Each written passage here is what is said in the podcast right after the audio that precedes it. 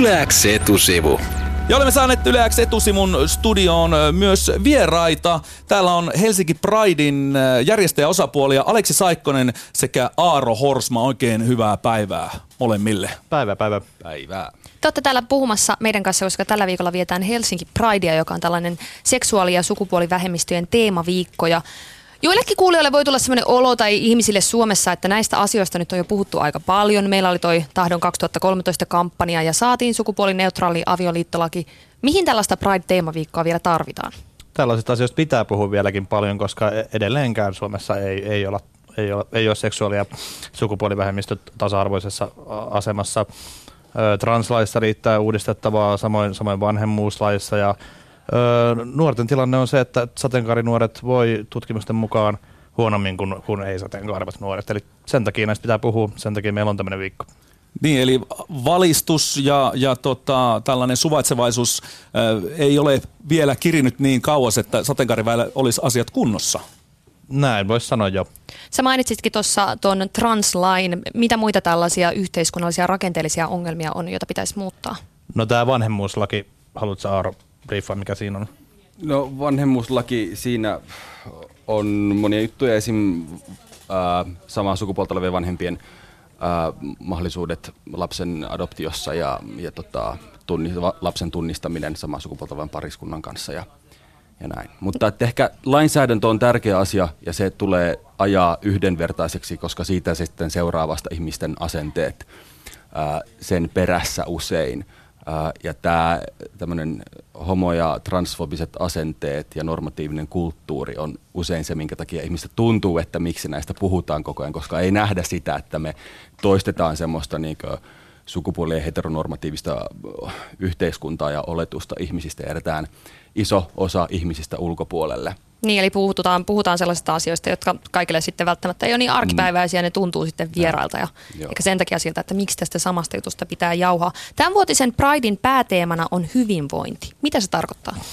Hyvinvointi tarkoittaa montakin asiaa. Me, me avataan sekä niin kuin yhteisö, yhteiskunta että yksilötasolla sitä ja, ja sitten sekä fyysistä että henkistä hyvinvointia. Fyysiseen hyvinvointiin meillä liittyy meidän erilaiset liikuntaohjelmat, tanssi, tanssiohjelmat ja tämmöiset, ja sitten taas henkistä hyvinvointia voi, voi edistää meidän kulttuuriohjelman parissa. Me ollaan keskitytty erityisesti elokuviin tänä vuonna, ja sitten tota, erilaisten workshoppien, paneelien ja tämmöisten kautta.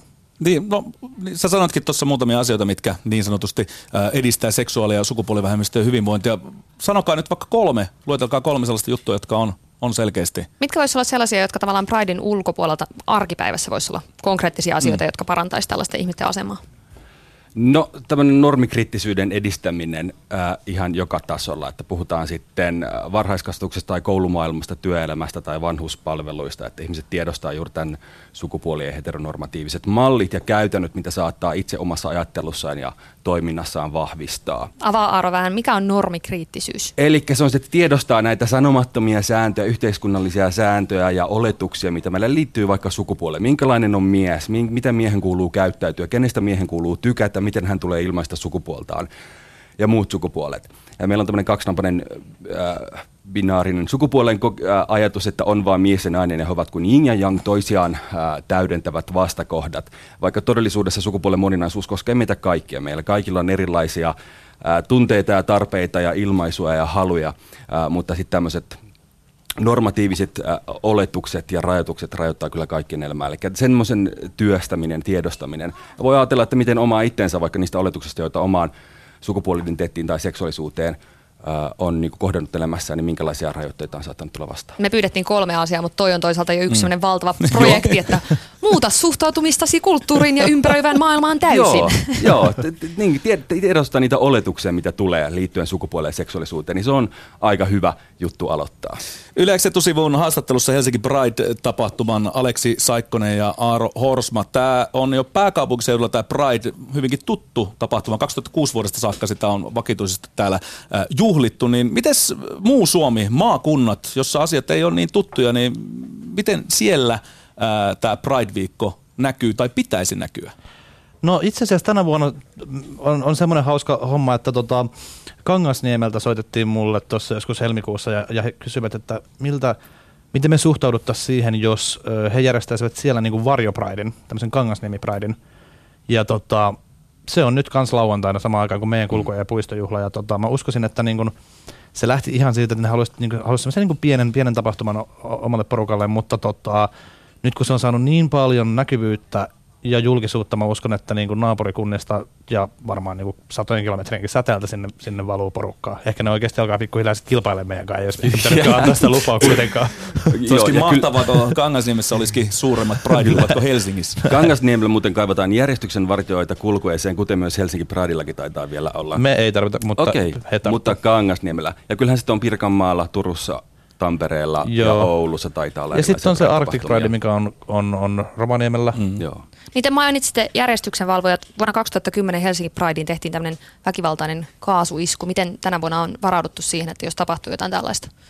No siis totta kai me, me tehdään viranomaisten poliisin kanssa läheistä yhteistyötä ja, ja meidän oma turva- turvaorganisaatio on erittäin kokenut tapahtumissa ja etenkin Helsinki Prideissa. Ja lisäksi meillä on siis tietenkin kaikki viestintäsuunnitelmat, että ei, niin kuin, ei ole mitään hätää. Onko tullut jotain uhkailuja esimerkiksi tähän jä- järjestelyyn liittyen? Onko teitä pitkin vuotta joku porukka kiusannut jotain kautta tai uhannut ihan väkivallan teolla? No tuommoista mä en kommentoi, mutta ei, ei kyllä itse ole. Niin just. Et ehkä mä sitten kommentoin, ei. Selvä juttu. Tänä vuonna nuorten Pride on entistä en, en, enemmän esillä ää, tällä viikolla tai tässä, tässä tapahtumassa. Eli viikon aikana 13-25-vuotiaille suunnattuja tapahtumia järjestetään paljon, niin mihin tällä painotuksella halutaan erityisesti kiinnittää huomiota?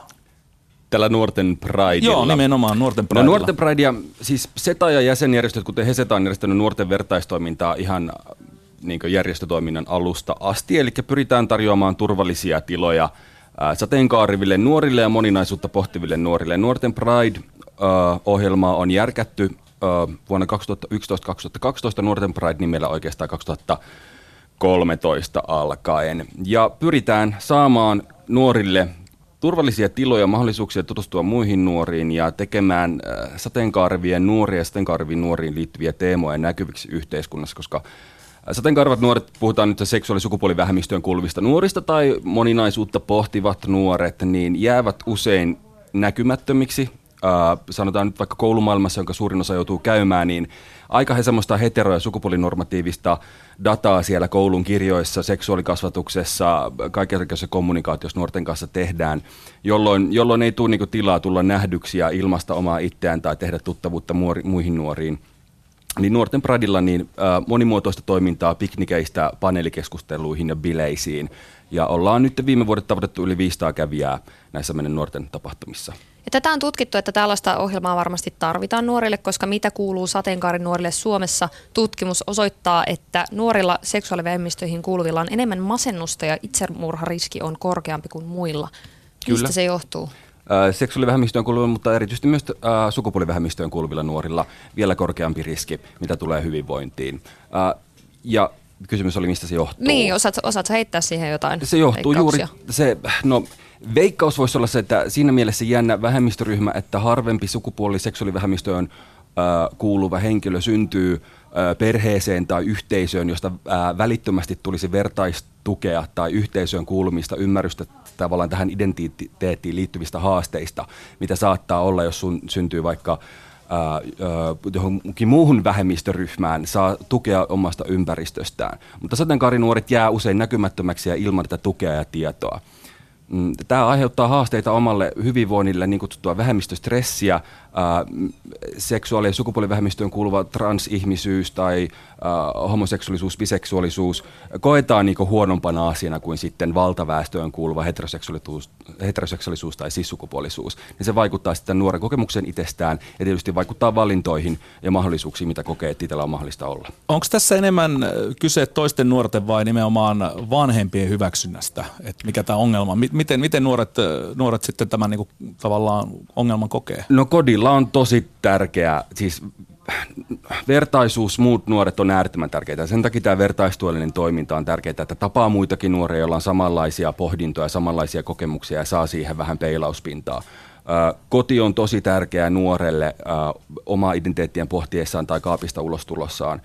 Valtaosa sateenkaarivista nuorista pelkää identiteetistä kertomisestaan siitä, että kuuluu sukupuolivähemmistöön tai seksuaalivähemmistöön. Pelkää, että vanhemmat hylkää. Moni pelkää jopa, että vanhemmat pyytää nuoret muuttamaan pois kotolta. Meillä Suomessa on semmoista kodittomien nuorten tilannetta oikeastaan. Meillä tämä sosiaaliturva erilainen, mutta Jenkeissä ja Englannissa on tutkittu, että 20-40 prosenttia katunuorista, kadulla elävistä nuorista on sateenkaarevia nuoria. Sen takia, että he ovat joko lähteneet kotolta homo- ja transfobisen asenteiden tai puheen takia tai pelänneet, miten vanhemmat reagoi siihen, että he tulevat identiteetin kanssa ulos. Toivottavasti tällaista kulttuuria ei tule Suomeen tai ainakaan leviämään yhtään sen enempää. Toivottavasti. Sen takia me halutaan lisää tietoa ja näkyvyyttä, että vanhemmat myös kotona osaa suhtautua asioihin, ottaa puheeksi.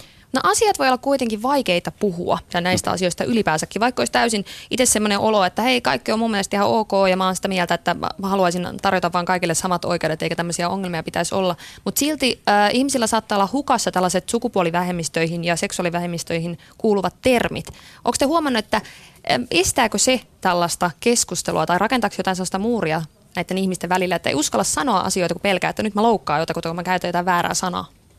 No ihan varmasti tuollaistakin esiintyy ja sen takia Pridein, Pridein tapaisten tapahtumien tarkoitus on myöskin lisätä niin kuin, tätä tietoisuutta ja, ja, ja sen takia niin kuin oikeastaan ihan kuka tahansa, me kehotetaan ihan ketä tahansa osallistumaan meidän ohjelmaan ja, ja avaamaan tälleen tätä kautta omaa maailmankatsomustaan. Mutta mitä siinä tilanteessa kannattaisi tehdä, jos on oikeasti joku ihan konkreettinen mm. Hetki vaikka työpaikalla ja on vähän semmoinen olo, että mä en oikein tiedä, että mitä mun kannattaisi nyt sanoa tästä asiasta. Mä haluaisin kysellä tästä jutusta, mutta musta tuntuu, että mä vaan loukkaan jotain, että parempi olla hiljaa. No esimerkiksi Hesetan kautta tarjotaan tosiaan, no itse asiassa Aaro on just se, joka, joka tulee työpaikoille kertomaan. Joo, me tehdään näistä. pitkälti äh, sosiaali-, terveys- ja nuorisotoimen kanssa, mutta myös kulttuuritoimien erilaisten työyhteisöjen kanssa koulutustoimintaa siitä, että mitä tarkoittaa sukupuolen ja seksuaalisen suuntautumisen moninaisuudessa. Puhutaan termeistä, puhutaan kohtaamisesta. Ähm, silloin kun mietityttää, voi kysyä. Voi miettiä, onko se työntekijänä miettiä, että onko tämä mun työn kannalta oleellista tietää tämän ihmisen perhesuhteet, sukupuoli-identiteetti tai, tai seksuaalinen suuntautuminen. mutta, mutta kyllä mun mielestä se, että, että ei tiedä termejä, se on joskus tekosyy, mutta usein myös ajatellaan, että jotenkin se, että jos ihminen saattaa kuulua seksuaali- tai sukupuolivähemmistöön, että se on jotenkin e, sensitiivisempi, sensitiivisempi tai erityisempi tai semmoinen ää, se, niin kuin, että se jotenkin halutaan suojata siitä, että ei puhuta siitä, että siinä on kuitenkin, sen takia puhutaan Prideista, koska Pridein vastakohta on niin häpeä ja liittyy edelleen häpeää, kun me puhutaan seksuaali- ja sukupuolivähemmistöistä. Eli ihmiset ajattelee, että siinä on jotain noloa, pahaa, huonoa ja sen takia usein ihmiset jättää kertomatta itsestään ja ihmiset jättää myös kysymättä toisiltaan. No mitä sitten semmoisessa tilanteessa vaikka koulussa tai vaikka työpaikalla joku heittää ronskia homoläppää ja tiedetään, että siinä yhteisössä on myöskin äh, su, suku, su, sukupuoli- tai, tai tota, seksuaalivähemmistöön kuuluvia ihmisiä, niin miten tällaiseen pitäisi sitten puuttua? Esimerkiksi koulussa voi olla Joo. hyvinkin vaikeaa, sitten saattaa joutua kiusatuksi sen takia, kun sä puolustat sitten tätä kiusattua. No se on, koulu on todi, todella oleellinen paikka toimia se, että nolla toleranssi minkäännäköiselle kiusaamiselle ja syrjinnälle. Että, että puhutaan huorittelusta, homottelusta, transuttelusta, kaikista näistä, jos koululla on velvollisuus edistää yhdenvertaisuutta ja tehdä siitä tilasta turvallinen kaikille nuorille. Ja kyllä nuoret haluaa yhdessä pitää huolta toisistaan, kun siitä tehdään vain yhteinen arvo. Eli nollatoleranssia aina puuttuu siihen, ja ihan sama, mitä se ihminen on, ketä haukutaan, siinä saattaa olla joku, jota se asia jollain tavalla koskee siinä piirissä. Eli homo, transu, huora, nämä sanat ei ole vaan sanoja, mitä mun mielestä pitää sallia koulumaailmassa, ja sitten nuorten kanssa pitää avata miksei. Niin, eli opettajille vastuuta ja koulujärjestelmälle tässä, että Kyllä. puuttukaa ja näyttäkää esimerkkiä niille nuorille. Hieno homma. No, Aleksi Saikkonen ja Aaro Horsma, kertokaa, että mitä meininkiä tänä viikonloppuna Prideissa? Antakaa joku hyvä bilettärppi.